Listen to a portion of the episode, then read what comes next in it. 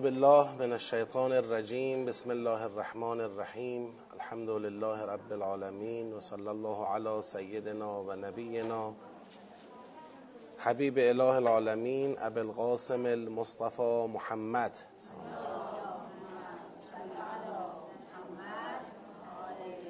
و علی آله الطیبین الطاهرین و لعنت الله علی اعدائهم اجمعین. من الان الى قیام یوم الدین. عرض سلام و ادب و احترام محضر خواهران و برادران گرامی حاضر در جلسه. خدا رو شکر می‌کنیم که توفیق عطا فرموده در محضر با سعادت و نورانی قرآن کریم حاضریم و آجزانه از ذات پاک پروردگار مسئلت می‌کنیم که شایستگی فهم قرآن رو و انس با این کتاب شریف و عمل و التزام به آموزه های نورانی این کتاب عزیز رو به همه ما عنایت کنه. به برکت صلوات بر محمد و آل محمد.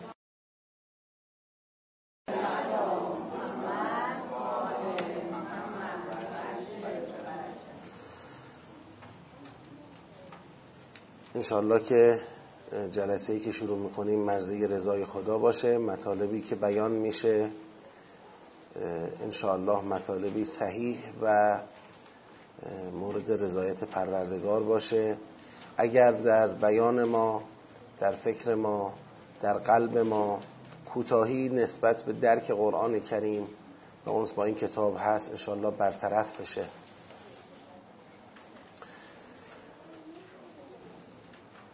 بحث ما رسید به آیه 160 161 اینا رو تقریبا گفتیم. یه مقدارم هنوز به نظرم جا برای تکمیل داشت. لذا یک یادآوری رو آیه 159 به بعد داشته باشیم و بحثمون رو انشالله پیگیری کنیم. در آیه 159 خدا خطاب به پیامبرش فرمود فبما رحمت من الله لنت لهم ولو كنت فظا غلیظ القلب لانفضوا من حولك فاعف عنهم واستغفر لهم وشاورهم في الامر فاذا عزمت فتوکل على الله ان الله يحب المتوکلین. خدا پیامبرش را مدح کرد به خاطر نرمی اخلاقی که دارد.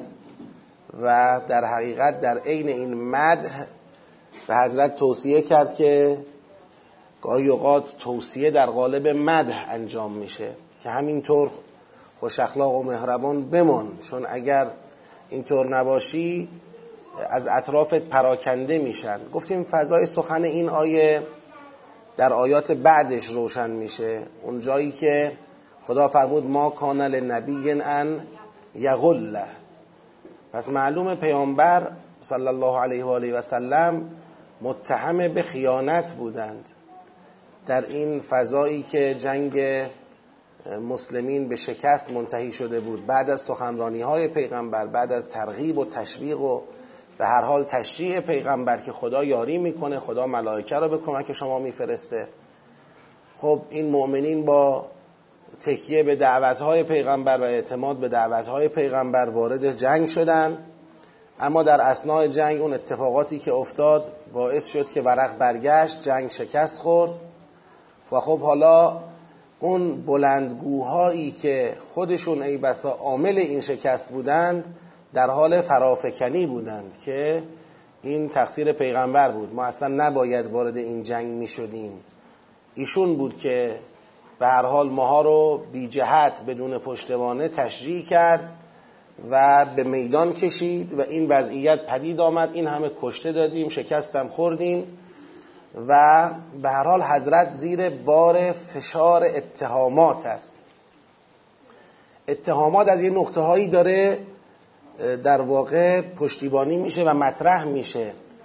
اما اثر خودش رو رو جمع مؤمنین طبیعتاً می‌گذاره. اگر اینجا پیامبر گرامی اسلام منفعل بشه میدون رو ببازه با مؤمنین به خاطر مثلا ذهنیت هایی که پیدا کردن به جای اینکه اونها رو توجیه بخواد بکنه و همراه بکنه و همدل بکنه اگر بنا باشه ایشون هم غضب کنه. تقصیر خودتون بوده تقصیر فلانی ها بوده فلانی ها بوده اینجوری کردید اینجوری کردید. از این باب وارد بشه خب نتیجه عکس میشه. یعنی این نوع این مدیریت این بحث ها بحث های مدیریتی است به خصوص مدیریت فضای بحرانی که خب حالا در این اینکه شکست خوردیم رهبری که مردم رو به میدان آورده متهم هم شده. حالا تو این فضا چطور باید مدیریت کنه؟ فضا این بود که خدا فرمود همین نرم خویی که داری خوبه و ببخششون این کسانی رو که دور برت هستن و احیانا ممکنه کاملا توجیه نیستن اینا رو ببخش براشون طلب مغفرت کن. در امور با اینا مشورت کن تصمیم با خودته. وقتی تصمیم گرفتی توکل بر خدا کن که خدا توکل کنندگان رو دوست داره. حالا اینکه توکل بر خدا می‌کنی معناش این نیستش که لزوما باید نتیجه این توکل پیروزی باشه. بالاخره توکل بر خدا کردن خدا رو در یک امری وکیل گرفتن به امر خود رو به خدا سپردن.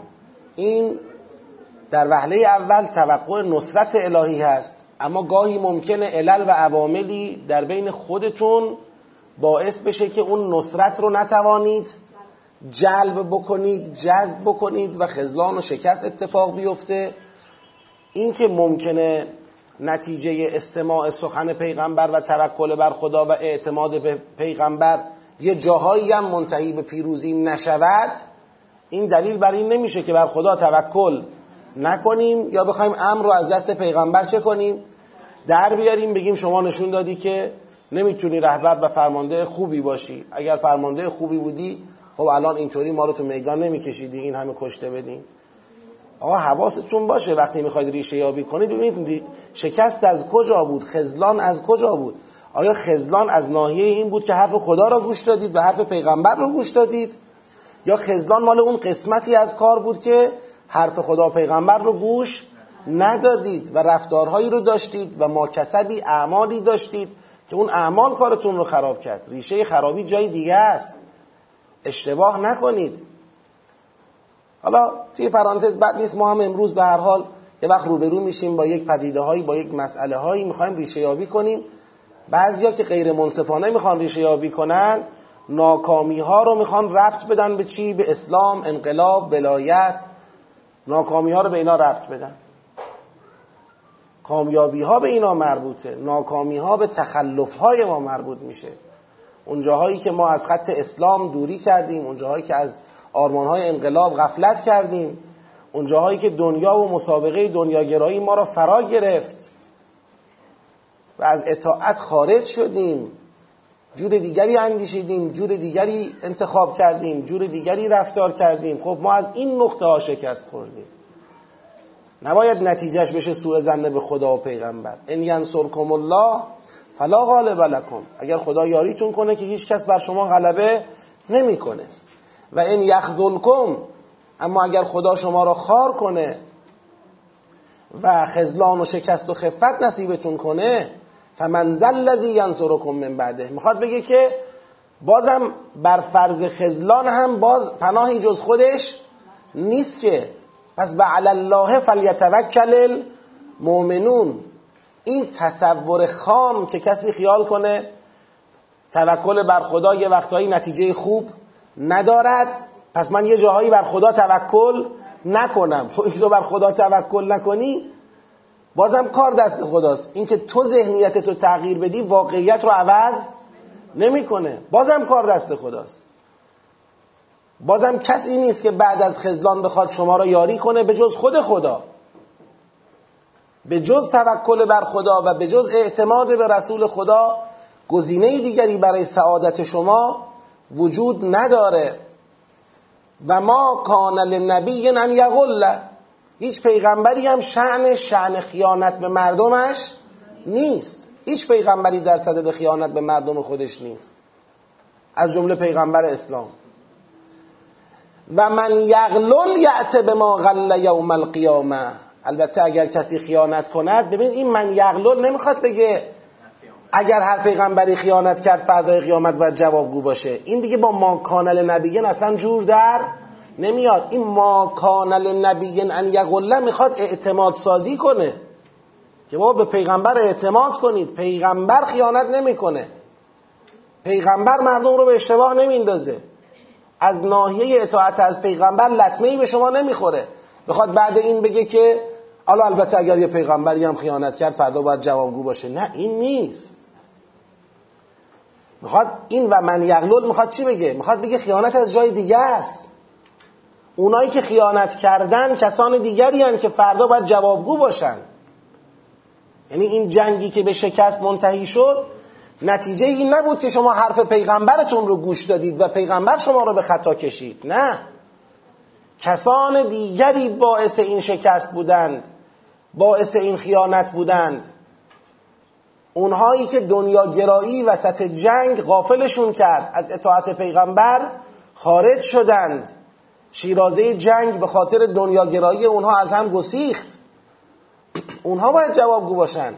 و من یغلل هر کس که خیانت کرد یعت به ما غله یوم القیامه فردای قیامت با همون خیانتی که کرده خواهد آمد. اون خیانت از گردنش آویزان خواهد بود. مهر اون خیانت بر پیشانی او خورده خواهد بود. ثم توفا کل نفس ما کسبت و هم لا یظلمون. سپس هر کس به حسب آنچه کسب کرده و با خودش آورده فردای قیامت جزا خواهد دید به شکل مستوفا و کامل. جزای کاملش رو خواهد دید و البته به کسی ظلم نخواهد شد. افمن اتبع رضوان الله؟ آیا اون کسی که تابع رضایت خدا شد؟ یعنی پیغمبر و مؤمنان به پیغمبر و اونایی که به او اعتماد کردند کمن با به سخط من الله و معواه جهنم و بئس المصیر. آیا این افراد مانند اون کسانی هستند که مشمول سخط و غضب خدا شدند و معوای اونها جهنم است که چه بد؟ بازگشتگاهی است. آیا اینا با هم مساوی هم؟ نه.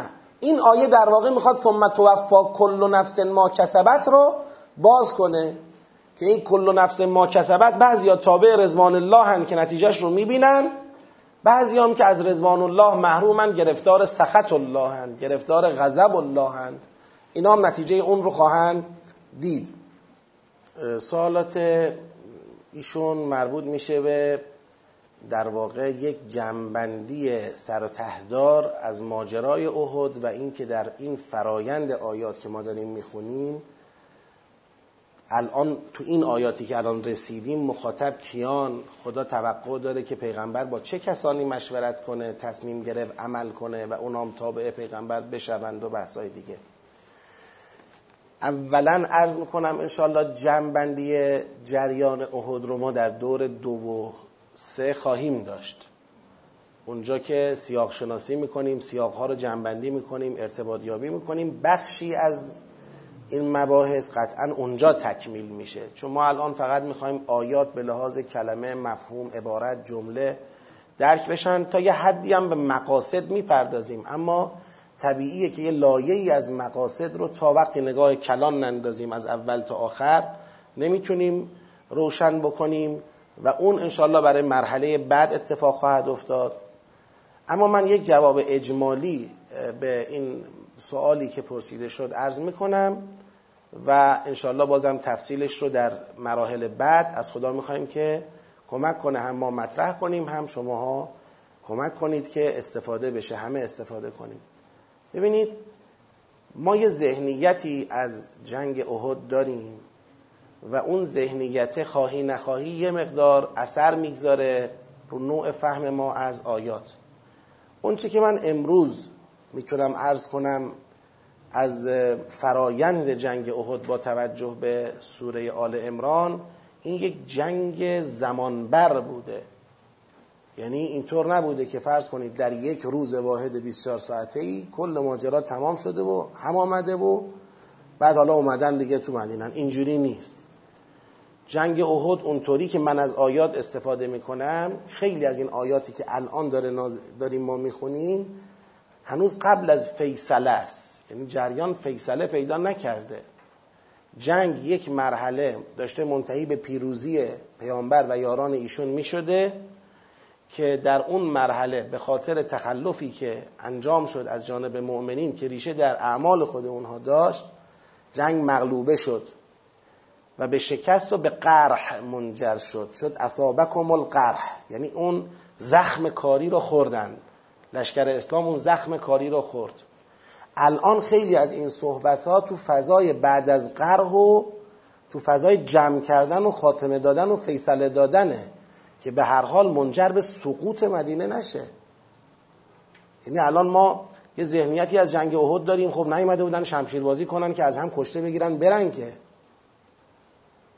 طبیعتا لشکر مشرکان اگر آمدن دارن با پیغمبر و یارانش میجنگن هدف نهایی اسقاط دیگه. اینکه پیغمبر حکومتش برچیده بشه مدینه سقوط بکنه و اینها بر امر مسلط بشن و فیصله بدن. قال قضیه رو بکنن. این مدیریت بحرانی که اینجا تو این آیات داریم می‌خونیم این همون فضاییه که خدا می‌خواد جلوی این اتفاق گرفته بشه. ضربه رو خوردیم. کشته های زیادی دادیم. بزرگانی رو از دست دادیم. شیرازمون پاشیده. حالا باید جمعش کنیم.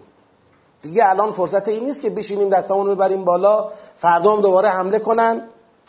چهار نفر دیگر هم که مونده از دم تیغ بگذرونن. حکومت سقوط کنه که. کاری باید بکنیم دیگه. باید یه فضایی رو بسازیم که این مؤمنین باقی مانده بنده اون ارزیابی فعلی تا اینجای کار. اینه که این آیات که خدا پیغمبر میگه به ما رحمت من الله لنت لهم ولو كنت فظا غلیظ القلب انفضوا من حولک داره توصیه می‌کنه مهربون باش. الان خودتو کاملا باید نگه داری. این سوء زنهایی که دارن می‌کنن این فشارهایی که به لحاظ روانی و تبلیغاتی بر تو وارد می‌کنن اینها رو باید خونسا کنی. با اینهایی که الان هستن دور برت مشورت کن. چیکار کنیم؟ از کجا جنگ رو مدیریت بکنیم؟ چطور فضا را جمع بکنیم؟ اما تصمیم رو خودت بگیر. تصمیمم که گرفتی توکل بر خدا کن. نتیجه هرچه شد باز هم راه توکل بر خداست. جز توکل بر خدا کاری نمیشه کرد. ببینید خدا می‌خواهد با راهنمایی پیغمبر و مؤمنین در مدیریت بحران این افتضاح پیش آمده را جمع کند. نه با یک امداد فرض کنید غیبی یه دفعه قهری از عالم بالا بیاد. نه. کاملا دارید الان می جنگید توی مرحله ای که خدا بنا بود مدد کنه مدد خود را رساند به شما. شماها اما اینطوری شدید. حالا قرح به شما رسیده. حالا یه عده رو خدا آروم کرده. اون نعاس و اون فلان آروم کرده تا بیان دو مرتبه پای کار پای فرمان پیغمبر قرار بگیرند و بتونن جلوی سقوط را من تعبیر می‌کنم. جلوی سقوط را جلوی ازمهلال رو بگیرند. یک عده دیگری اما همچنان دارن بر تبل اینکه نمی‌شود و راهی جز تسلیم نیست و فایده نداره و اینا اونجوری فضا چنین فضایی است. اونی که از این آیات برمیاد. حالا انشالله بازم جنبندی نهاییش رو باید بذاریم واسه پایان.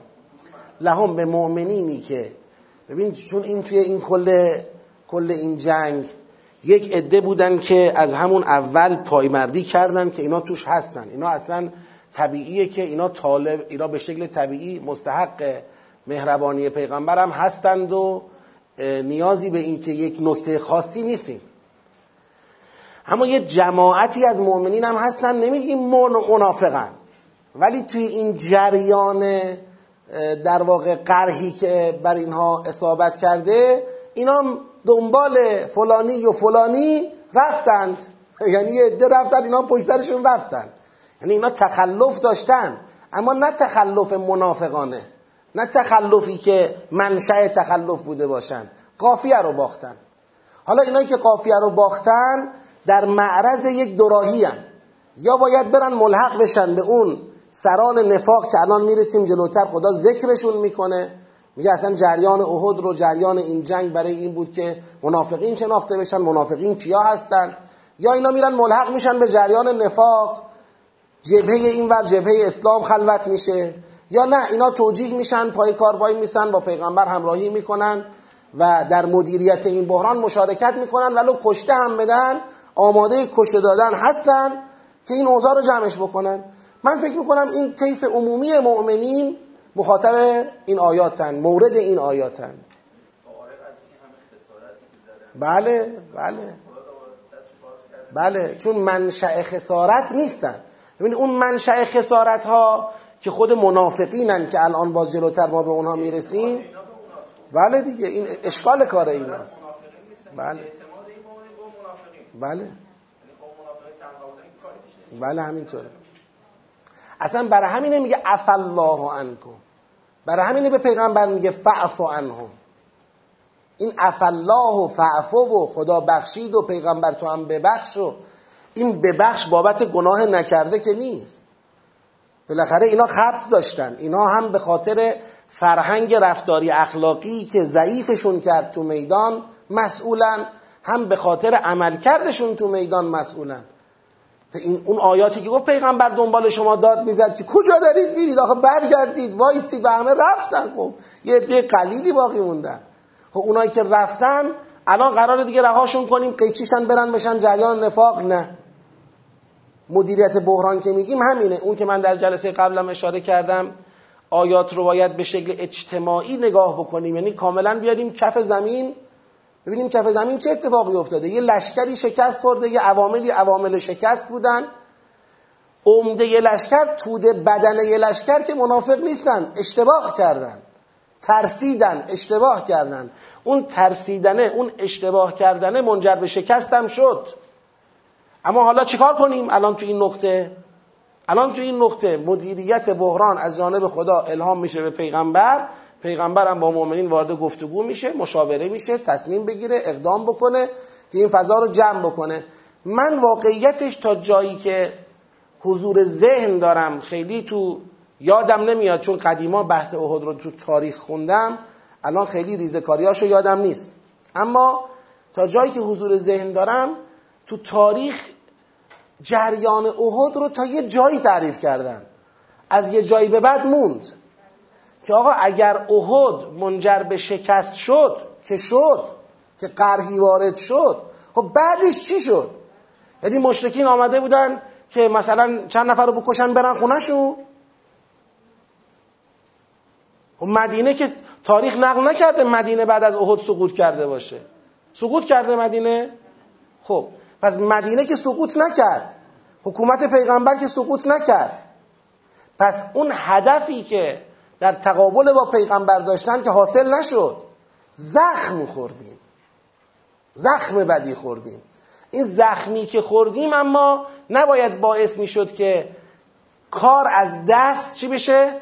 خارج بشه. لازم بود بعد از این زخم همچنان این لشکر جمع و جور بشه و این مردم یک دل بشن و بتونن این در واقع دفع بکنن این بلا رو از جامعه اسلامی. و به نظرم می‌رسه این اتفاقی است که افتاده و این آیات سوره آل عمران متکفل این بخش از ماجراست که داره این مدیریت رو انجام میده. ولی توی تاریخ من ندیدم. حالا نمی‌دونم کی بود. الان صحبت می‌کرد. من گفتم تو اوهد چی شده؟ یه بزرگواری ظاهرا یه اطلاعاتی داشت. آه. خب حالا این نقل ها و این تاریخی هم که ذکر شده ما از خدا می‌خوایم که انشالله در پایان مباحث. در دور دوم انشالله بتونیم یه جنبندی کاملتری هم ارائه بدیم که اگر احیانا یک نقطه مبهمی هم در نقل تاریخیش وجود داره به مدد قرآن روشن و شفاف بشه و برطرف بشه. هم درجاتون عند الله. این هم درجاتون کیا هستن؟ این که فرمود افمن اتبع رزوان که من با به سخط دو گروه رو مشخص کرد در قیامت. یه گروه تابع رزوان خدا یه گروه گرفتار غضب خدا. فرمود هم درجاتون عند الله چه اون گروهی که تابع رزوان الله هن چه اون گروهی که تابع گرفتار سخط الله هن هر دو گروه درجاتی هستن عند الله درجه بندی دارن مراتب دارن. همه یه دست نیستن بگیم خب کلا دو طیف داریم. نه تو هر طیفی هم طبقه بندی هست. و الله بصیر بما یعملون و خدا با آنچه عمل می‌کنند بصیر است. حالا بعضی تو این آیه گفتن کلمه درجات مناسب اون گروه اوله. اون گروه افمن تبع رزوان الله نه مناسب گروه دوم که سخط الله. چون اون دیگه درجه نمیشه میشه درکه مثلا. ولی خب به نظر میاد این دقت مقدار اضافه از عرفه. دقت عرفی و فهم کلامه هم درجاتون عند الله یعنی مجموع اونایی که تو قیامت محاسبه میشن درجه بندی دارن. حالا از باب تقلیب دیگه گفت درجات نگفت هم درجاتون و درکاتون عند الله دیگه نیازی نبود. هدف این بود که بفهمیم رتبه بندی دارن که از این آیه فهمیده میشه. بله. با اب سخط بله. الان می‌رسیم. ببین تو همین جریان منافقان همچنان در حال یارکشی هن. یعنی هنوز این فضایی که توش الان آیات توشه دو تا بلنگو داره توش کار می‌کنه. یه طرف پیغمبر یک طرف کسانی که می‌خوان پیغمبر رو متهم کنن. و این جنگ رو بندازن گردن شکست رو بندازن گردن پیغمبر یارکشی کنن. جلوی تجهیز دوباره جلوی آماده شدن دوباره را بگیرند. لذا خدا دوباره تو این آیه میفرماید لقد من الله علی المؤمنین اذ بعث فیهم رسولا من انفسهم. خدا منت گذاشته بر مؤمنین. این جایگاه پیغمبر رو می‌خواد تثبیت کنه. که در این بازسازی در این سازماندهی مجدد همه متوجه باشن که با یک پیغمبری که ناتوان بوده از مدیریت جنگ و از تأمین پیروزی و تحقق وعده های الهی روبرو نیستن. این پیغمبر همون پیغمبری است با همون درجه امتیازاتی که قبلا داشت بلکه بالاتر. شماها خطا کردید حالا پیغمبر نباید متهم باشه. لذا دائما می‌بینید یک درمیون داره پیغمبر را تثبیت می‌کنه لقد من الله علی المؤمنین. خدا منت گذاشت بر مؤمنین. اون وقتی که مبعوث کرد در بین مؤمنان رسولی را از خودشون که تلاوت کند بر اونها آیات خدا را و تزکیه کند اونها را و تعلیم بدهد به اونها کتاب و حکمت را و انکانو من قبل لفی ضلال مبین و قطعا مؤمنین قبل از اینکه پیغمبر مبعوث شود در زلالت و گمراهی آشکار بودن. یعنی یادتون بیارید اون وقتی را که پیغمبر مبعوث شد و شماها را چطور مورد تعلیم قرار داد و همچنان قرار می‌دهد؟ چطور پاکتون کرد و همچنان پاکتون می‌کند؟ ببینید یک نکته قابل توجهی در نگاه سیاقی تو این آیه وجود داره و اون این که الان صحبت از فرماندهی جنگ و فرماندهی نظامی و حضور در میدانه و وقتی که خدا می‌خواد پیغمبر رو تو این جایگاه تثبیت کنه که مؤمنان به او اعتماد کنن و نصرت الهی را جلب کنن و بر خدا توکل کنن می‌تونه فرض کنید حرفای مختلفی بزنه.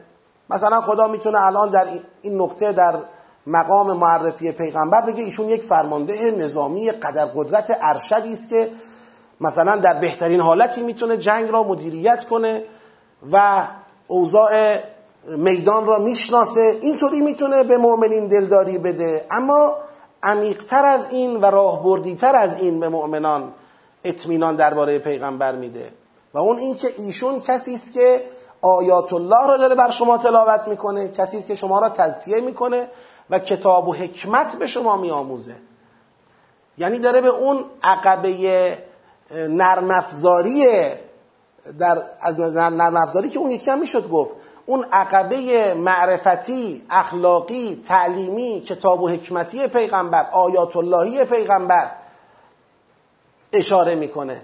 این در نگاه سیاقی به ما میفهمونه که مدیریت میدان مدیریت صحنه حالا بگیم نبرد یا رویارویی با جریان کفر بیش از این که الان مسئلهش مسئله بلد بودن راهبردها و نمی‌دونم تاکتیک های نظامی باشه مسئلهش توجیه بودن نسبت به اون کلیت راه و سرات مستقیمه که پیغمبر اکرم خودش اون منشأ و اون کانالی است که خدا از جانب ایشون داره جامعه را هدایت می‌کنه. منظورم اگر بخوام برسونم یعنی برای مدیریت حتی جنگ مدیریت صحنه نبرد سازماندهی میدان که بتونیم به ایشون اعتماد بکنیم توجه کنیم به اینکه ایشون تالی کتاب الله ایشون معلم کتاب و حکمت ایشون مزکی ماست. بله نعمت بالا اما خصوصیت داشتنشون بیشتر مقصودمه. خصوصیت داره این مقوله. الان فرض بفرمایید ها من بخوام مثال بزنم. فرض کنید روی در یک زمانی بوده مثلا در همون سوره بقره اشاره کرد. که مردم رفتن پیش پیغمبری و گفتن که به هر حال بیا یک کسی رو مشخص بکن که ما به فرماندهی او چکار بکنیم؟ بریم بجنگیم. خب این پیامبر یک کسی بود اما اون فرمانده جنگی کسی دیگری بود. اونم مورد عنایت و لطف خدا بود اما یک فرمانده جنگی بود با ویژگی هایی که فرمانده جنگی باید داشته باشه. البته همونجا هم اشاره کرد که زاده بستتن فل علم و الجسم باز اونجا به علم اشاره شد. اما به هر حال اون فرماندهی جنگ منطبق بر پیغمبر وقت نبود. پیغمبر وقت پیغمبر بود و او فرمانده جنگ بود. و حتی تو بحثای حاکمیتی هم شما برید نگاه کنید در خود بحث بنی اسرائیل در عهد حضرت یوسف علیه السلام پیغمبر حضرت یوسفه فرعون وقت هم مطیع حضرت یوسفه ولی فرعون اوست. ایشون وزیر اوست. یعنی پیغمبر وقت خودش حاکم نیست. خودش یک مثلا امینه امین اقتصادیه وزیر اقتصاد هر چی می‌خوای در نظر بگیر ولی حاکم حکومت با کس دیگه یه با فرعون وقته. اون چه که در عهد قرآن و پیغمبر اتفاق افتاده و دنبال شده اینه که این دوتا بر هم چی شدن؟ منطبق شدن. یعنی جریان فرماندهی میدان از میدان جنگ بگیرید تا حاکمیت سیاسی. حکومت فرماندهی میدان اینها مستقیما شده وظیفه و رسالت و مأموریت کسی که پیغمبره. خود پیغمبر این مأموریت رو به عهده داره. و بعد از پیغمبرم که جریان ولایت نسلا به نسل در فرزندان پیغمبر تداوم پیدا کرده باز مسئله همینه. فرماندهی مال یکی و رهبری و امامت مال یکی نیست. بیشتر می‌خوام به این نکته توجه بدم. الان اینجا که صحبت از مدیریت میدان جنگ صحبت از مدیریت تاکتیک های جنگی باید طرف بدونه بلد باشه خدا داره میگه او چیزی می‌داند که این مسئله پیشش چیزی نیست حل توش. یعنی اینو به طریق اولا می‌دونه. خدا منت گذاشته بر شما که پیغمبری در بینتون مبعوث کرده. فردا نهید بگید آقا. بله ایشون رسیدم به جان کلام. بله ایشون خوبن. ولی نبره این کار. ایشون آیاتو بخونن تعلیم کتاب و حکمت بدن ما را تزکیه کنن. اما میدان جنگ علم خودشو می‌خواد. ایشون تو میدون جنگ نشون داد که توانمند نیست. تو میدون جنگ نشون داد که تاکتیک بلد نیست حمله بلد نیست ضد حمله بلد نیست. کار خراب کرد. اینجا می‌خواد بگه که جریان رو به این سمت نکشید. چه اینکه در مباحث ولایت بعدا هم می‌رسیم نقطه درست همینجاست که اون آسیب بروز پیدا می‌کنه. که چه کسی می‌تونه حکومت کنه؟ شما نگاه کنید وقتی در خطبه فدکیه حضرت زهرا سلام علیها مهاجه می‌کنه با اون کسی که در مقابلش بود اون نفر اولی که به هر حال جایگاهی رو که متعلق به او نبود تصاحب کرده بود حضرت با ایشون داره مهاجه می‌کنه. در جواب وقتی می‌خواد به او جواب بده با کمال احترام با کمال ادب با کلی مدح حضرت زهرا را مدح می‌کنه و میگه شما بالاخره دختر پیغمبرید خاندان رسالتید خاندان علمید وحی در خانه شما آمده پایین. نمی‌دونم کتاب از خانه شما به همه جا منتشر شده. شما چنینید و چنانید اونقدر مدح می‌کنه از زهرا رو. تهش اما میگه بالاخره این امور هم اما مسائل خودشو داره. حالا بالاخره ما کار دست ماست و ما باید ببینیم چیکار می‌خوایم بکنیم. یعنی می‌خواد یه جورایی معدبانه و از زهرا بگه لطفا اون علم وحیانی و الهی و علم به کتاب تو قاطی مسائل فنی مربوط به حکومت نکن. این یه چیز دیگه است. حالا شما این چیزا رو که شما بله آه. خدا همین شما یت... یعنی پیغمبر یتلو علیهم از چه هست چه هست و همینجا میاره؟ که میگه اتفاقا به همین دلیل الان باید به ایشون اعتماد کنی. به همین دلیل باید ایشون شما را سازماندهی بکنه. این نیازی نداره به اینکه شما کسی بیاد تفکیک کنه بین اینکه بله ایشون برای این کار خوبه برای این کار نه. لذا خدا اینجا نمیاد بگه بله ایشون فرمانده جنگی بسیار متبهری هستن بهشون اعتماد بکنید. ایشون تالی کتاب الله هن ایشون معلم کتاب و حکمتن ایشون مزکی شما باید بهشون اعتماد کنید. شما رو از زلالت نجات دادن اون وقت الان نمی‌تونن تو جنگ شما رو مدیریت کنن. بله. صد درصد. بله. تلاش. و اصلا سوره های مت... خود سوره مبارکه ماعده سوره ماعده درسته ما الان مثلا زوم کردیم رو دو سه تا آیش و میگیم که اثبات ولایت امیرالمومنین علی علیه السلامه مطلب هم مطلب درستیه من منکرش هم نیستم. اما سوره ماعده حرف اول و آخرش ولایت پیغمبره.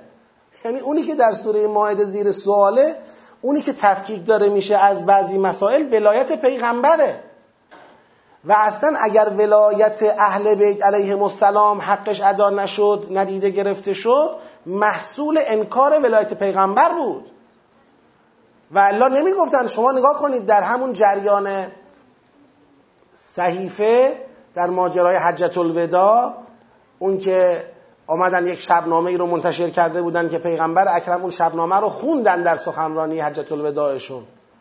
و گفتن که اینا تو این شبنامه اینا رو گفتن اینا رو گفتن اینا رو گفتن.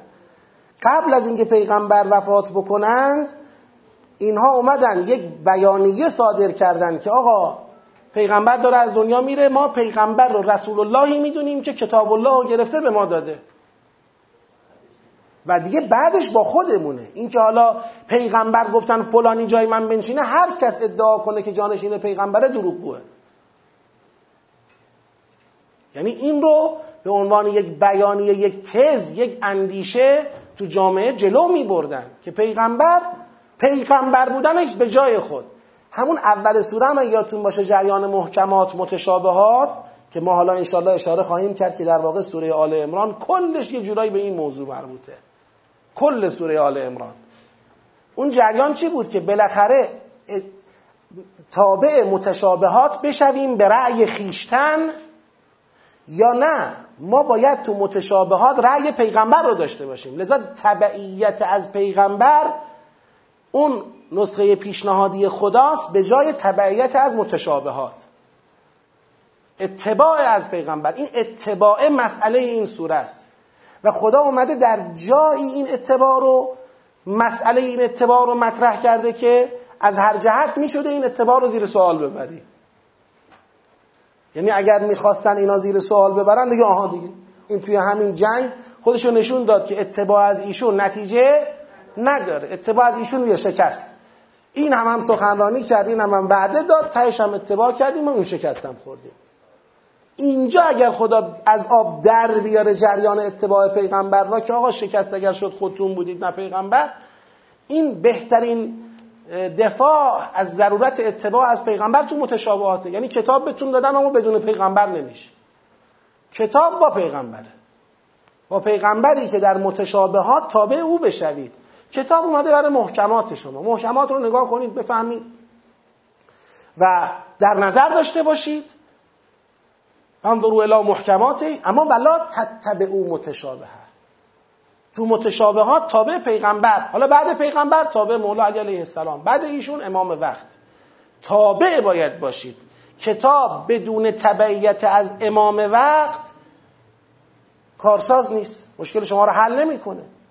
یه محکماتی دارید که تا می‌رسید به نقطه اتباع از این محکمات می‌خواید بیاریدش تو میدان تعویلش کنید اصطلاحا می‌خواید بیاید محققش بکنید تو این نقطه به تعداد آدم ها رأی و به تعداد آدم ها خروجی میشه ازش گرفت که قطعا بخش عمدهش مد نظر خدا نیست. یعنی از یک کتاب میشه هزار جور خروجی گرفت که از این هزار جور 999 جورش اونی که خدا می‌خواسته نبوده. خب اون کدومشه که اونی که خدا می‌خواد؟ اونی که خدا می‌خواد و پیغمبر باید بهتون بگه. حالا همین پیغمبری که قرار اون خروجی رو به ما بده خودش زیر سواله که یه جنگ رو نتونسته مدیریت کنه منتهی به شکست شده فلان شده. ایناست. اینا بحثای یعنی روح کلانی که تو سوره جاریه. لقد من الله على المؤمنین اذ بعث فیهم رسولا من انفسهم یتلو علیهم آیاته و و یعلمهم الکتاب و الحکمه. ببینید تو نگاه تدبری است که یه آیه حتی به ظاهر عادی که خب آقا این یه چیز عادیه دیگه تو قرآن بارها خدا گفته پیغمبر یتلو علیهم آیاته یزکیهم یعلمهم. تو نگاه تدبری اون نقش خودش رو نشون میده که این داره کجا رو داره می‌زنه کجا رو نشانه گرفته. و تو فضای نزول این آیات اینا درک می‌شده. ما چون تدبری نمی‌خوانیم تدبری نگاه نمی‌کنیم برای ماها اینا از جای خودشون در اومدن. الان شما برید تفاسیر رو مطالعه کنید. خب زیر این آیه می‌نویسن خدا منت گذاشت. اینجور شد اونجور شد تموش آیه بعدی همینطور آیه بعدی همینطور. تهش چی شد آخه؟ حالا چیکارش کنیم؟ اون مسئله در نمیاد. تدبر کاری که می‌کنه اینه که مسئله از آب در بیاد جوابش مشخص بشه به یه فرمول قابل تطبیق و قابل درک در هر زمانی هم تبدیل بشه. و کانو من قبل لفی ضلال مبین. اولم ما اصابتکم مصیبتون قد اصبتم مثلیها قلتم انا هذا. که این اناهازا معدبانه قبل از اتهام بعد از جواب خدا به اون اتهام به پیغمبره. چون قبلش می‌گفتن من انده کیه؟ از جانب پیغمبره. یعنی پیغمبر متهم بود یا غله این بود. حالا اگر پیغمبر نیست کیه؟ خدا میگه حالا که یه مصیبتی به شما رسیده اول ما اصابت کن مصیبت حالا که یک مصیبتی به شما رسیده که قد اصبتم مثلیها که قبلا دو برابر این مصیبت را شما به اونا وارد کرده بودید. یعنی همین پیغمبری که الان زیر سوال است که چرا ما ازش تبعیت کردیم ضربه خوردیم قبلا به تبعیت از همین پیغمبر دو برابر این ضربه را زدید و وارد کردید. حالا میگید انا هازا این از کجا اومد؟ یعنی این این رو دلیلی گرفتید که زیر سوال ببرید. اون ضرورت اعتماد به پیغمبر را قل هو من عند انفسکم. پیغمبر بهشون بگو از خودتونه. همین مقداری هم که خوردید از خودتون خوردید. من عند انفسکم که این من عند انفسکم از جریان رباخوری شروع کنید. که یا یا الذین آمنوا لا تاکلوا الربا از آفا مضاعفه تا برسید به میدان جنگ اونجایی که منکم من یرید دنیا دنیا گراها میدون خالی کردن تا برسید به اونجایی که داشتید در می‌رفتید پیغمبر پشت سرتون داد می‌زد برگردید و بر نگشتید تا برسیم به الان که می‌خواد جمعتون کنه دو مرتبه سازماندهیتون کنه بفرستتون جلو کار رو درست کنه بازم دل بهش نمی‌دید دلتون قرص نیست. قل هو من عند انفسکم. و الا ان الله علی کل شیء قدیر. این ناشی از ناتوانی خدا در حمایت از پیغمبر یا تحقق وعده های خودش نبوده. اینطوری هم می‌تونید بگیرید. ان الله علی کل شیء قدیر. یعنی قدرت خدا حتی به این تعلق می‌گیره که اگر شما تخلف بکنید اون وعده ای را که داده عمل نکنه ولو به شکست لشکر چی منجر بشه؟ اسلام منجر بشه.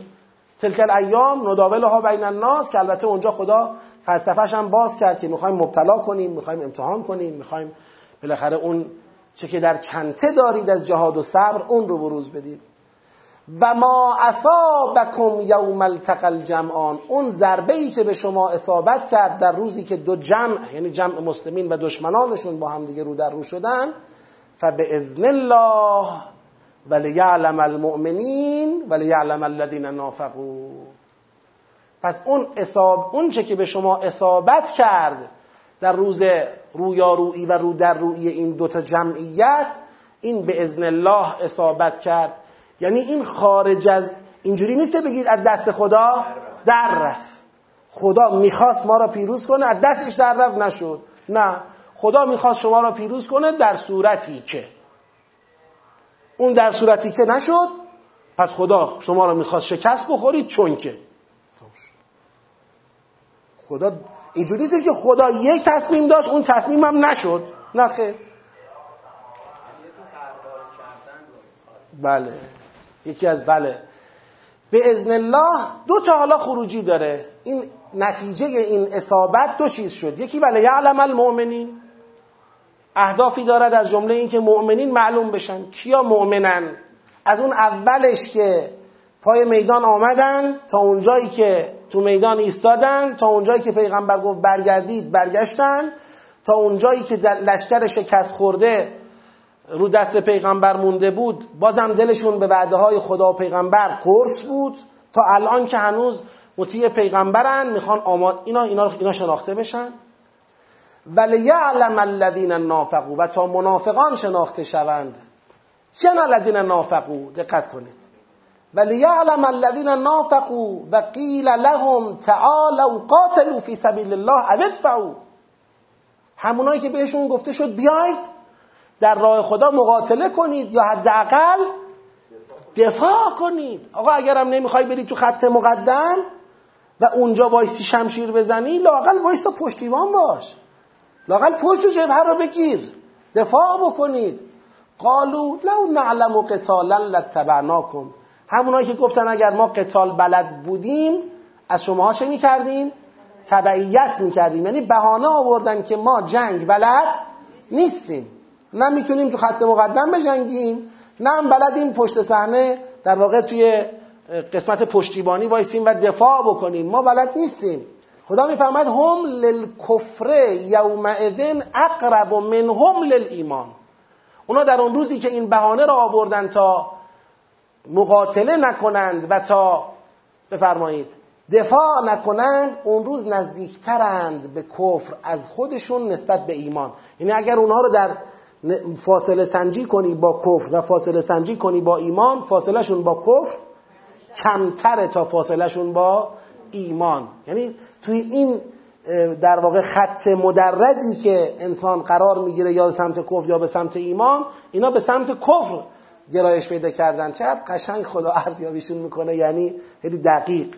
نمیگه الان کافر شدن ولی میگه به کفر نزدیکترن تا به ایمان. یقولون به افواههم ما لیس فی قلوبهم. ببین اینا منافقای سوره آل عمرانن. باز منافقای هر سوره ای با منافقای سوره های دیگه فرق دارن. اینا به دهانهاشون چیزی میگن که در قلبشون نیست. والله اعلم به ما یکتمون. و خدا به آنچه کتمان می‌کنن آگاه هست دقت کنید. بنده می‌خوام بگم قدر متیقن از این الذین نافقو که در اینجا داریم می‌خونیم اونایی نیستن که از اول نیومدن تو جنگ. این تو همین سازماندهی مجدده به نظر. یعنی تو این سازمان لذا خدا میگه ما اصابکم. یعنی اصابت انجام شده. این که اصابت کرد به شما یا ملتقل جمعان این به ازن الله بود تا دو گروه رو از هم چکار کنه؟ تفکیک کنه. یعنی این اصابت کرد حالا که اصابت کرد الان دوراهیه. دو گروه می‌تونیم باشیم. یکی اینه که مؤمنانه بعد از این اصابت همچنان سازماندهی پیغمبر را قبول کنیم و وایسیم تو میدان و کار رو به نهایتش برسونیم. یک حالت اینه.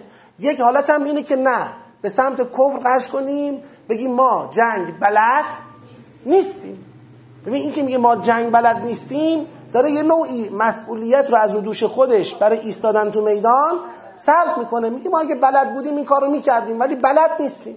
نه می‌تونیم بیایم خط مقدم وایسیم نه می‌تونیم پشت صحنه وایسیم دفاع بکنیم. از ما نخواهید.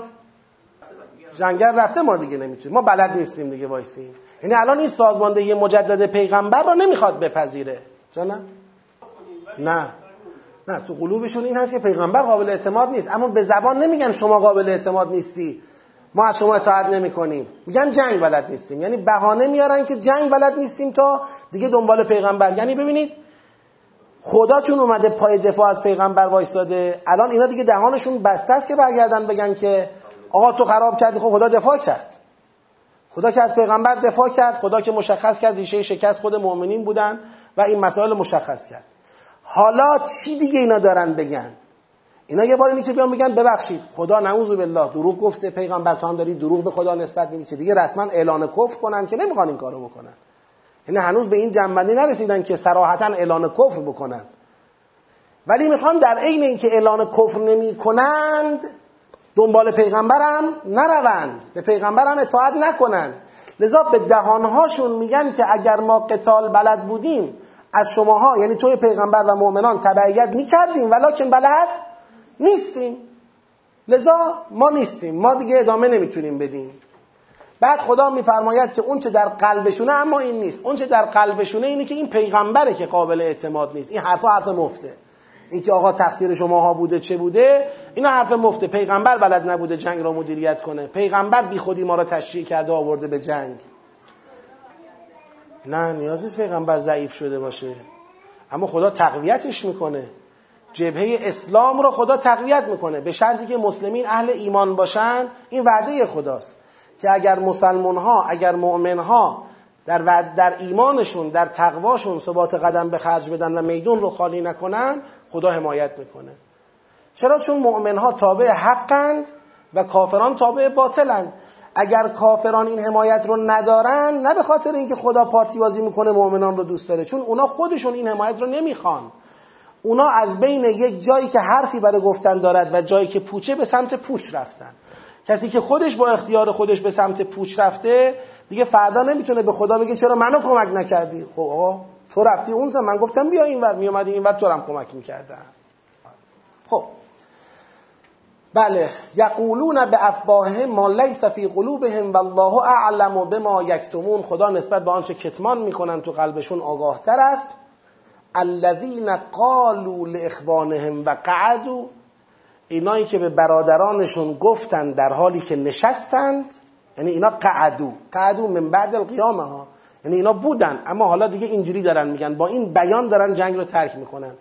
الذین قالوا لاخوانهم و قعدوا که چی؟ که لو اطاعونا ما قتلو ببینید معلوم شد که اینا خودشون همون آدمایی بودن که توی جنگ هم که در اسناع جنگ هم که بودن شیطنت می‌کردن مزاحمت ایجاد می‌کردن منع می‌کردن مؤمنین رو از اینکه حرف پیغمبر رو گوش بدن. لو اطاعونا ما قتلو بله ولی صحبت سر اینه. می‌خواد بگه اینا الان منطقشون چیه؟ منطقشون اینه که توی جنگ توی این مرحله قبلی که منجر به اصابت قرح شد اگر از ما اطاعت کرده بودن این کشتگان کشته نمی شدند یعنی سخنشون درباره کشتگان اینه که حیف شد. حرف ما را گوش ندادن. الان هم اگر بن... اونا حرف پیغمبر رو گوش دادن کشته شدن. ما هم الان بخوایم حرف پیغمبر رو گوش بدیم ما هم مثل همون همون بدبختی سر ما هم میاد. پس ما هم بی خودی این راهو نمیریم. بله دیگه. تنازعتم. بله. تنازعتمی که اونجا اتفاق افتاد وسط جنگ ماجرا این شد که دو دستگی شکل گرفت. بسترش از قبل بود. همون جایی که خدا گفت میری سازماندهی کنی چه کنی پیغمبر یه طرفیه دیگه بله. بین بله بله. ولی مؤمنینی که کف می‌دانن مردد بین پیغمبر و نقطه مقابل پیغمبرن. برن دنبال پیغمبر نرن دنبال پیغمبر. اینا اونجا یه خرابکاری کردن. کلی هم کشته داد لشکر اسلام کلی هم کشته داده. حالا میگن این کشته ها نتیجه تبعیت از پیغمبر بود. نه نتیجه تبعیت از ما اطاعت از ما. بله. اینا الان تو اون نقطه وایسادن. در عرض پیغمبر ایستادن. بله. تو همون اوائل آیات مربوط به احد خدا اونجا قشنگ مشخص کرد که بعد تنازع فشلتم و تنازعتم. یعنی این تنازع این به کش به کش اونجا اتفاق افتاد وسط جنگ. بله بوده. برای همین من میگم اون قصه تاریخ یک قسمت ماجراست اگر باشه. فقط فقط جریان جریان گردنه نیست. گردنه حالا ممکنه یکی از اون وقایع مهمیه که توی جریان احد اتفاق افتاده. ولی اصلا قبل اینکه پیغمبر سازماندهی کنه تو همون آیات اول اشاراتی داشت که مشخص می‌کرد تو لشکر حرف و حدیث زیاده. دو طایفه حاضر نبودن به جنگ. دو تا طایفه مشخص می‌کنه خدا. میگه از بین طوایفی که تو لشکر بودن دو تا طایفه بودن که موافق جنگ نبودن و معتقد بودن این جنگ اشتباه تاکتیکیه. نباید جنگید. ولی با این حال پیغمبر ایستاد سخنرانی کرد که خداوند شما رو مدد می‌کند با پنج هزار ملک سه هزار ملک که اونجا بحثاشو کردیم. سه هزار ملک برای چی؟ پنج هزار ملک برای چی؟ بیاید تو میدون وایسید و بالاخره لشکر سازماندهی شد. لشکر در میان مخالفت های این دو طایفه سازماندهی شد. بگذارید جمعبندیشو بگذاریم واسه پایان. الان اون چه که مشخصه اینه که دو تا طایفه مخالف جنگ بودن. حالا یا نحوه جنگ یا اصل جنگ. دو تا طایفه رسما مخالفت داشتن. با وجود مخالفت های اونها پیغمبر توبه المؤمنین مقاعده اومد پیغم- پیغمبر سازماندهیشو انجام داد سخنرانیشو کرد. وسط جنگ فشل تنازع اومد. اونجا هم که اسم تنازع رو آورد گفت بعضیا طالب دنیا بودن. یعنی اون دنیا گرایی سبب این تنازع شد. اونم باز قبلترش ریشه یابی کرد. تو اون فرهنگ رباخوری. این بحثایی بوده که گذروندیم. حالا انشالله بازم بهش می‌رسیم. یه صلواتی هم بفرستید. اللهم صل علی محمد و علی خب الذین قالوا لاخوانهم و قعدوا اینایی که به برادرانشون که کشته شدن چون این گفتند و نشستند که لو اطاعونا اگر اونهایی که کشته شدن از ما اطاعت کرده بودن ما قتلو. کشته نمی شدن خدا بهشون میگه قل فدرعوا عن انفسکم الموت. ان کنتم صادقین. این تکیه داره به اون تبیینات مرحله قبل که خدا گفت موت یا قتل همه اینا به اذن الله و کتاب معجله و اینکه کسی بخواد به بهانه اینکه من اینجا نرم که کشته نشم این یه خیال خامه. هیچ معلوم نیست تو اونجا بری کشته میشی یا نری کشته میشی. هیچ که اینو نمی‌دونه. اونجا بری کشته میشی یا نری میمیری. اون جدولی که اون خط چیزی که رو تخته کشیدم شاخه شاخه کردم ما چون نمی‌دونیم کجا برای ما عجل مقدر شده خیلی اشتباه اعتقادی و معرفتی بزرگیه که از ترس مرگ یه کاری را نکنیم. یه وقتایی اتفاقا باید یه کاری را بکنی مثلا فرض کنید میگه من نرم فلان مسافرت را که احیانا کشته نشوم. می‌بینی نمی‌رود و کشته می‌شود. یعنی اتفاقا اگر می‌رفت کشته اینو فقط خدا می‌دونه که می‌رفت کشته می‌شد میمون کشته می‌شد. بمونی میمیری بری میمیری اینا فقط خدا می‌دونه. کتاب معجل یعنی این. یعنی هیچ پیش بینی بله یه بار هستش که لا تلقوا بعیدیکم الی تهلکه اینکه خودت رو بندازی تو مرگ. با دست خودت خودتو به هلاکت بندازی که البته اونم در سوره بقره مفصل راجبش حرف زدیم. که اون تهلکه اونجا لایه اول معنای ظاهریش هلاکت جسم نیست. که شما خودت رها کنی اون حیات جامعه خودت را رها بکنی. و به دست خودت هلاکت را بپذیری. اون بحث مستقلی داره که در جای خودش. اما اینکه شما بیای از انجام وظیفه قدر متیقن بحث اینجاست. از انجام وظیفه که خدا پیغمبر رو دوشت گذاشتن تخلف داره می‌کنه که چی؟ که اگر من بخوام این وظیفه رو انجام بدم کشته خواهم شد. کی می‌دونه؟ چه بسیار آدمهایی که به جنگ و جبهه و قتال رفتند کشته هم نشدند و برگشتند. چه بسیار آدمهایی که نرفتند تا کشته نشوند ولی اینور مردند یا کشته شدند مردند. که ای بسا در علم الهی معلومه. ای بسا اگر می‌رفتند از یه جاده می‌رفتند که حالا حالا قرار بود بمانند. اصلا کی می‌دونه؟ و بعدش هم خدا گفتش که به هر حال اون چیزی که کشتگان در راه خدا به دست میارن از اون چیزی که بر فرض اینا میمونند و جمع می‌کنن به مراتب بهتره. الذين قالوا لاخوانهم وقعدوا لو اطاعونا ما قتلوا. قل فدروا عن انفسكم الموت ان كنتم صادقین. بگو از خودتون مرگ را دفع کنید رد رد بکنید اگر راستگویان هستید. ولا تحسبن الذين قتلوا في سبيل الله امواتا بل احیاء عند ربهم یرزقون. فرحین بما آتاهم الله من فضله. و یستبشرون بالذین لم یلحقوا بهم من خلفهم الله خوف عليهم ولا هم يحزنون. يستبشرون بنعمة من الله وفضل وأن الله لا يضيع أجر المؤمنين. حالا مؤمنین کیان الذين استجابوا لله والرسول من بعد ما اصابهم القرح اینایی که اومدن سازماندهی مجدد را پذیرفتن. اومدن دو مرتبه توی میدان سازماندهی شدن به فرمان همون پیغمبری که متهم بود علت شکست او هست. اینا اون امتحان بزرگ رو رد کردن. این فلسفه ازن الله بود در شکست این جنگ. که گفت ما اصابکم یوم التقى الجمعان به ازن الله ولیعلم الذین آمنوا ولیعلم الذین نافقوا. این الذین نافقو رو بحثشون رو کرد. حالا این مؤمنانی هم که دو مرتبه سازماندهی رو قبول کردن. برگردم. ببینید کسانی را که کشته شدن در راه خدا مردگان حساب نکن اصلا اصلا و اصلا. لا تحسبن اول خطابش به کیه خود پیغمبره بعدم هر کسی که آیه رو میشنوه. اینکه خطابش به خود پیغمبره یه نکته ریز توش داره و اون اینکه درست همه این حرفایی که خدا می‌زنه همه در جای خود. پیغمبر تقصیر پیغمبر نبوده تقصیر خودشون بوده همه اینا در جای خود. ولی اون سوز دل که پیغمبر عزیزانش را یارانش را وفادارانش را تو این جنگ از دست داده.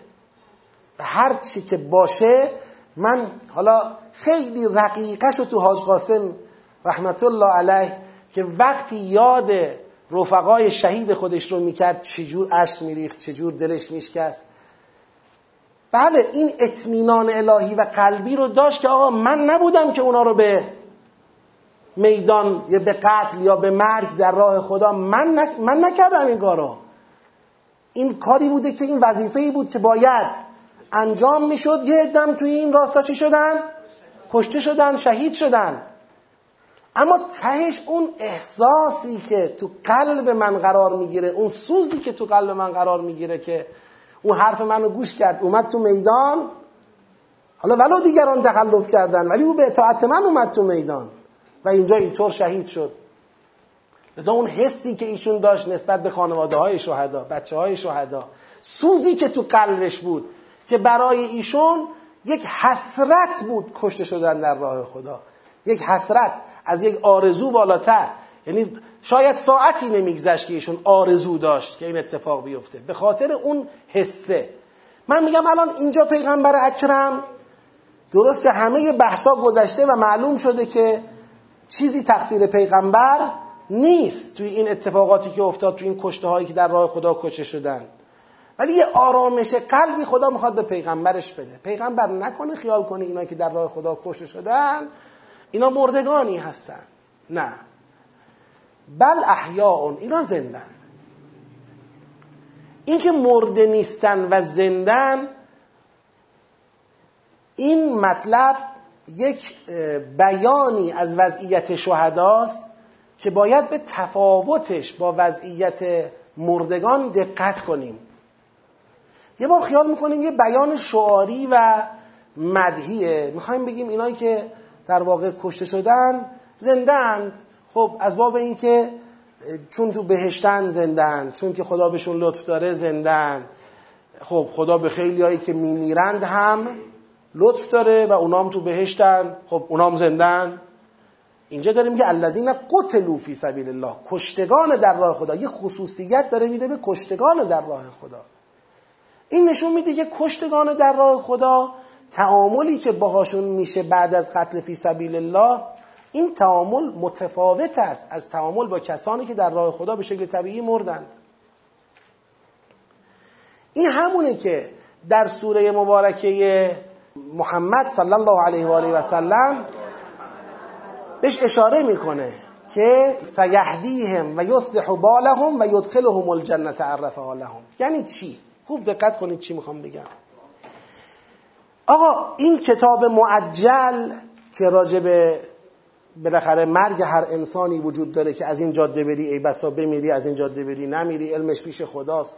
کتاب معجل که گفتیم ممکنه از الان تا عجل مسمای ما صد تا عجل برای ما پیش بینی شده باشه تو جاده های مختلف تو راه ها و کانال های مختلف. اینو که یادتون هست قشنگ.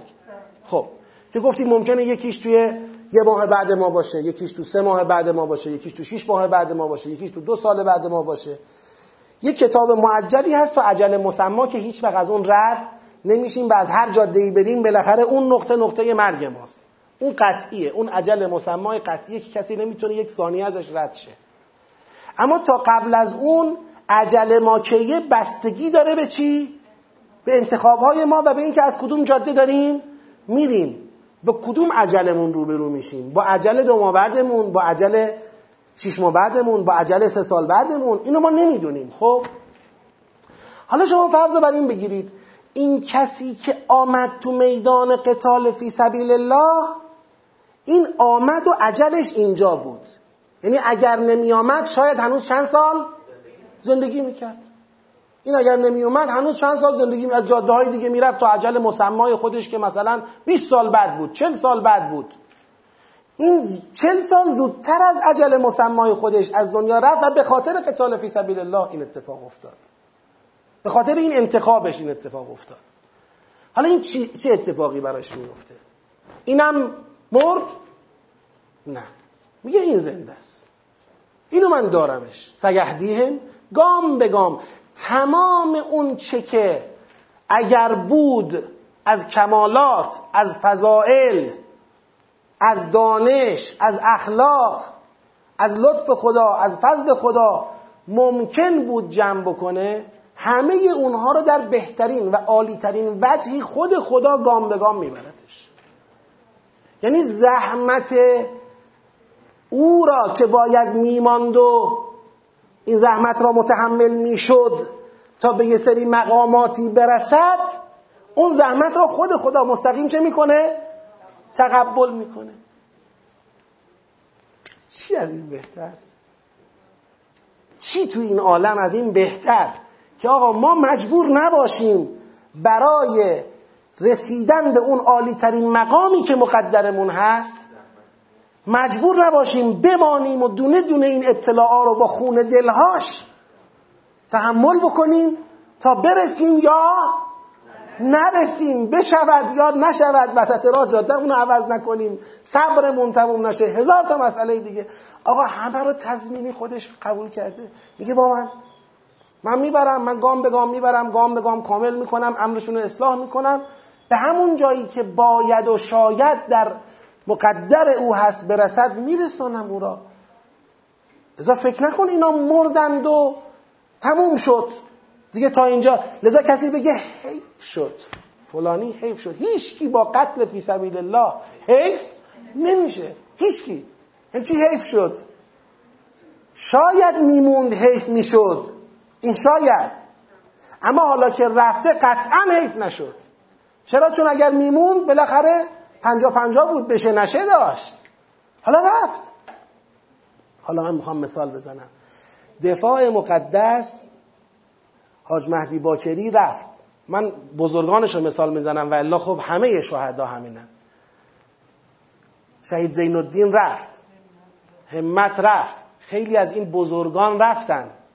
یه عده از همون فرماندهان اما موندن. همه شدن حاج قاسم؟ نه. همه نمیشن حاج قاسم. بله اگر حاج مهدی میموند حاج مهدی هم یه حاج قاسمی. شاید می‌شد.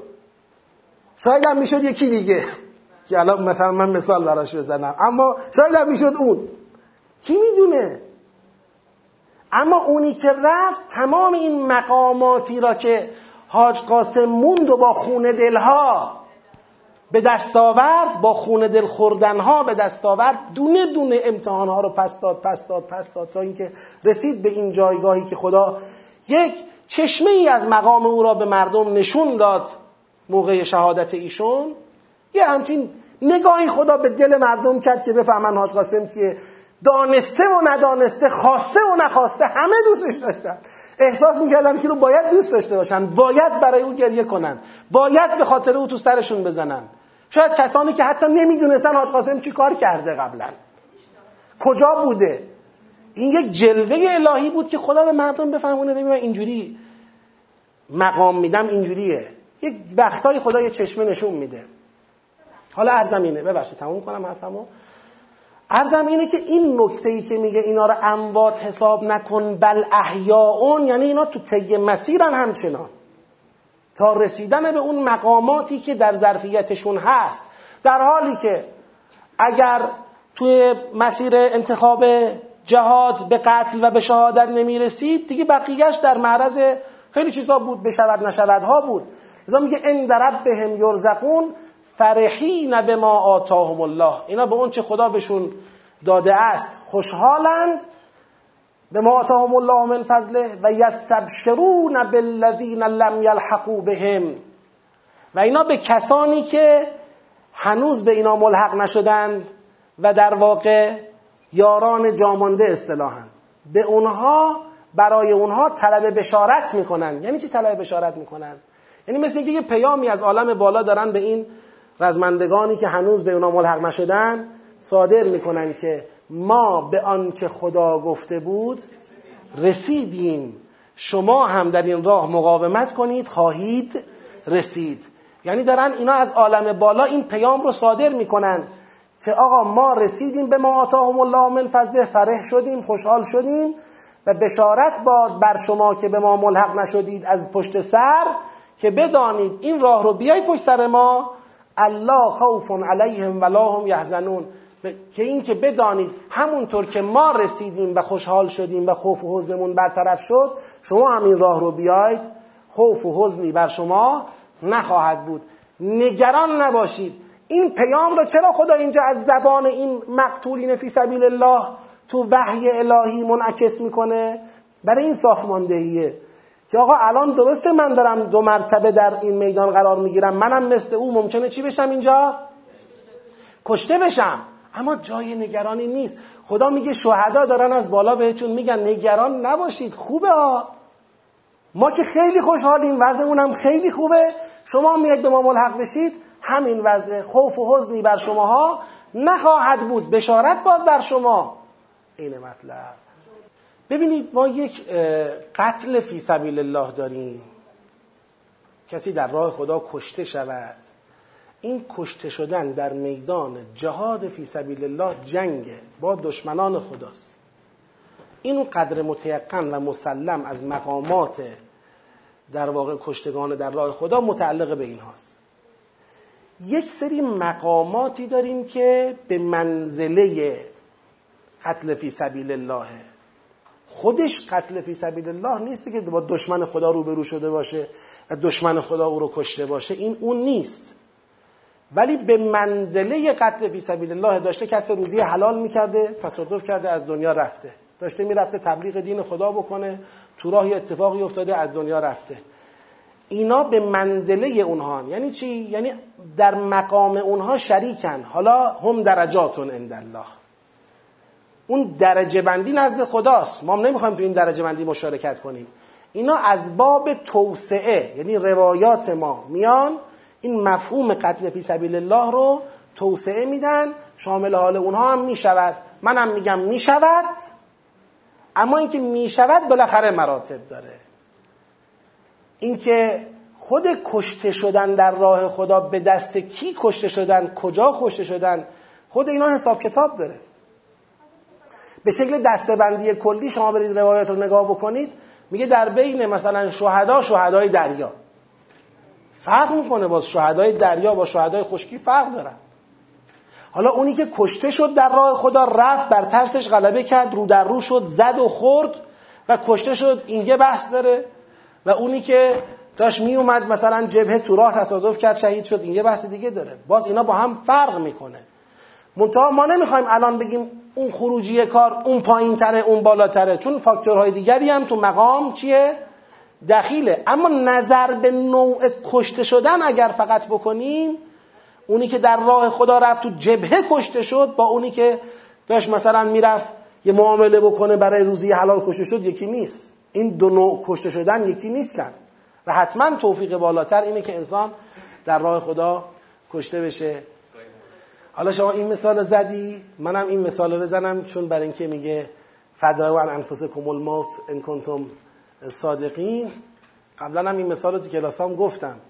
زمان دفاع مقدس که بمباران و موشکباران و اینا تو قومم بود.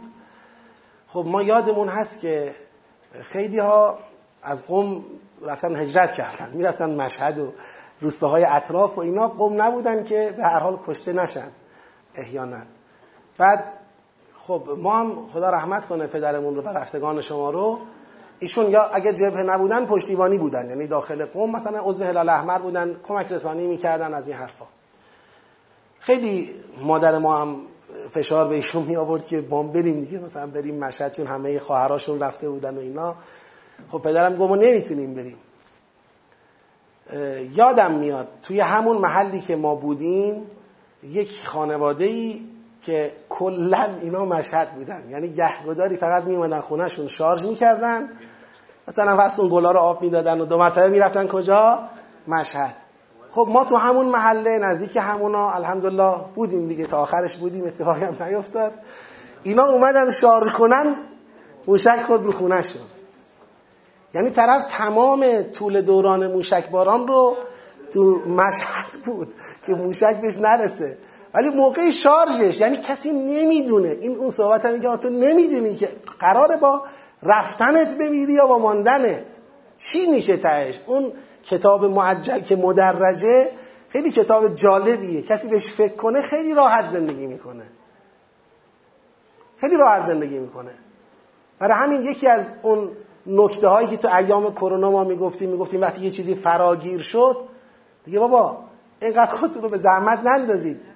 ای بسا خیلی راحت زندگی کردن و هیچی هم پر کرونا هم بشون. نگرفت زندگیشون کردن تموم شد حالا مثلا. ای بسا خیلی هم در نهایت مراقبت با همون کرونا به ملاقات پروردگار رفتن. خیلی نباید سخت بگیری دیگه. یه جایی برسه از یه جایی به بعد سخت گرفتن که فراتر از تکلیف و فراتر از حد انسانه عجیب آدم میره. بله در خدمتتون هستم. سوال دوم که مخاطب لا تحسبن چه کسی هست آیا پیغمبر است یا مؤمنین یا هر دو گروه؟ عرض کردیم لا تحسبن زمیر در واقع خطاب مفرد مذکر مخاطبه. وقتی مفرد مذکر مخاطب میشه تو این سیاق میشه خود پیغمبر. و فلسفه این که پیغمبر مخاطبه اینه که به پیغمبر دلداری بده درباره کشتگان در راه خدا که اینقدر سوز دلی که اون حضرت داره یکم تسکین پیدا کنه. آرام بشه نگران نباشه. اما در عین حال در پیغمبر توقف نمی‌کنه. هر کسی که این آیه رو می‌خونه مخاطب این آیه قرار می‌گیره و همین حرف به او هم داره گفته میشه. اما سوال اول که این یستبشرون بالذین لم یلحقوا بهم این به چه بیانیه؟ ببینید یستبشرون از باب استفعاله یعنی طلب بشارت بشارت گرفتن. یستبشرون بالذین لم یلحقوا بهم یعنی بشارت گرفتن برای اینایی که به اینا ملحق نشدن. یعنی خودش که فرحین خودش که تو استبشار نیست خودش تو بشارته تو خود فرحه تو خود خوشحالیه. خودشون فرحین به ما آتاهم الله من فضلهی هستند. اما در همون جایگاهی که فرحین به ما آتاهم الله من فضلهی هستند برای الذین لم یلحقوا بهم من خلفهم بشارت می‌گیرند و به اونها میرسانند. که شما هم که پشت سر ما می آیید ما شاهدی هستیم بر اینکه وعده ها محقق میشه و خوف و حزنی بر شماها نخواهد بود. یعنی بشارت می‌گیرند از موقعیت خود از تحقق وعده های الهی درباره خود بشارتی می‌گیرند برای کیا؟ برای الذین لم یلحقوا بهم. که چی؟ که الله خوف علیهم. یعنی بر این الذین لم یلحقوا بهم خوفی نخواهد بود. ولا هم یحزنون. و اینا ناراحت نخواهند بود. در صورتی که ملحق بشوند خوف و حزنی متوجهشون نیست. اما چگونه این بشارت را منتقل می‌کنند؟ به این الذین لم یلحقوا بهم. این به خاطر همونه بله اون احیا بودنشون زنده بودنشون سبب میشه که اینا دستشون بازه در ارتباط گرفتن قلبی و روحانی با رزمندگان و مؤمنانی که هنوز شهید نشدن و قلب اینها رو امیدوار می‌کنن. همین شهدا قلب رزمندگانی را که شهید نشدن امیدوار می‌کنن به تحقق وعده های الهی. و شما این رو به شکل مجرب تو همین دفاع مقدس خودمون دیدید و می‌بینید. اون کسی که شهید شده این جامانده ها اصطلاحا رابطه قلبی با او برقرار می‌کنن او با اینها برقرار می‌کنه و بدون اینکه همدیگر رو دیده باشن یا با همدیگه به صوت صحبت بکنن یک امیدواری خاصی در اینکه این جامانده ها برن ملحق بشن به اونا توشون وجود داره. سریعتر ملحق بشن. این امیدواری که تو قلب ایناست یه بار شما می‌خوای بگی این امیدواری بر اثر فضاسازی های تبلیغاتی در قلب این جاماندگان به وجود آمده. هیچ وقت همچین چیزی نمی‌تونه علت تامه چنین امیدواری باشه.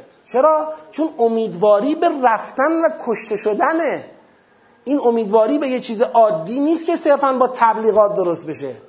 این امیدواری به ملحق شدنه. اون که شما می‌بینی یه عده شهید شدن اینایی که تو سنگرها و تو میدان هستن همش دارن به همدیگه میگن دعا کن امروز نوبت من بشه. خب چرا دعا کن امروز نوبت من بشه؟ چرا مسابقه می‌ذاره؟ این چی در قلب او به وجود اومده؟ این چه بارقه است در قلب او؟ داره خدا به پیغمبر میگه این بارقه را اینایی که رفتن و رسیدن دارن ایجاد می‌کنن تو قلب اینا. جز الهامات اصطلاحا. الهاماتی است که خدا اذن میده به شهدا و مقتولین فی سبیل الله که این الهامات رو در قلب جامانده ها داشته باشن اینا رو محکم کنن اینا بتونن توی این مسیر گام بردارن. چی بود سوال شما؟ چرا؟ هست دیگه. اینکه تو این دنیا خوف هست حزن هست الان خود حزنی که شهدا رفتن کشته شدن اینا تو سرشون می‌زنن گریه می‌کنن حزن دیگه. نه چون لم یلحقو بهم من خلفهم. یعنی دارن به کسانی که پشت سر اینا حرکت می‌کنن دارن حرف می‌زنن. نه به همه. اونا که تو مسیرن. آخه وقتی رسیدیش توی ببخشید من مخاطب من مخاطب می‌خوام در واقع یک برداشتی از آیه بکنم. دقت کنید فرمول می‌خوام بدم. برداشت از آیه یا فهم از آیه صرفا تابع کلمات نیست. تابع تطبیق بر واقعیت هم هست. یعنی یه بخشی از قرائن فهم کلام خدا واقعیت های رو زمینه این واقعیت رو زمین چیه؟ اینه که این خوف الان نداره؟ حزن الان نداره؟ چرا هم خوف داره جنگ جنگ خوف داره حزن داره قتل داره موشکباران داره کشته شدن عزیزان داره نمی‌دونم اسیر شدن زن و بچه داره خوف و حزن داره پس این الان نمیگه. یستبشرونه. یعنی میگه آقا ما رسیدیم. شما می‌رسی. نگران نباش. البته بله اگه شما بگی شرطش فقط کشته شدنه من میگم نه. شرطش تو راه موندنه تو مسیر بودنه. حالا کشته شدی که خب مسلم رسیدی. کشته نشدی تو راه بودی ولی پشت سر اونا داری میری. بازم بالاخره روزی که از این دنیا میری به اون چه وعده داده خدا تو هم خواهی رسید. بله. نه بعدش دیگه. بعد از شهادت بعد از مرگ. مقصدمونه دیگه. بعد از مرگ چه خوف و حزن؟ این که آقا آیا ما داریم راه و درست میریم؟ مقصدمون مقصد درست و این بشارت دیگه. این بشارتی که می‌رسید. آقا ما رفتیم رسیدیم. جامون خوبه؟ شما میاد می‌رسید. جاتون خوب خواهد بود. مقصد مشخص می‌کنن دیگه. این استبشار از موقعیت خودش داره بشارتی می‌گیره القا می‌کنه به قلب مونده ها که حل میشه. یکی از مطلب هایی که من درخواست دارم اینه بحثا بعضا بحث برانگیز هم هست. یه مقدار به من کمک کنید توی مدیریت سوال ها اینکه سوال هایی رو که می شود بعدا توی مثلا برای جلسه بعد به دست من رسوند و خیلی الان همراه شدن شما منوط به این سوال ها نیست. عنایت کنید اونا رو برای جلسه بعد به من برسونید. چون وقتی به غیر در حین تدریس زیاد سوال جواب میدیم خود به خود دیگه یه عده‌ای جا میمونن. اونایی هم که احیانا سوالی نپرسیدن من دارم به یه سوالی جواب میدم اونا هم استراحت نکنن. تا جلسه تموم نشده باشن گوش بدن همراهی کنن. بعدا وقت بگذارید انشالله برای مباحثاتتون. این آیه بعدی رو دیگه حالا نمی‌رسم که بگم انشالله بمونه برای جلسه آینده. تا آیه 170 آمدیم. امیدوارم که خدای بزرگ همه ما را قلوب ما را و ذهنهای ما را به نور قرآن منور کند. به برکت صلوات بر محمد و آل محمد.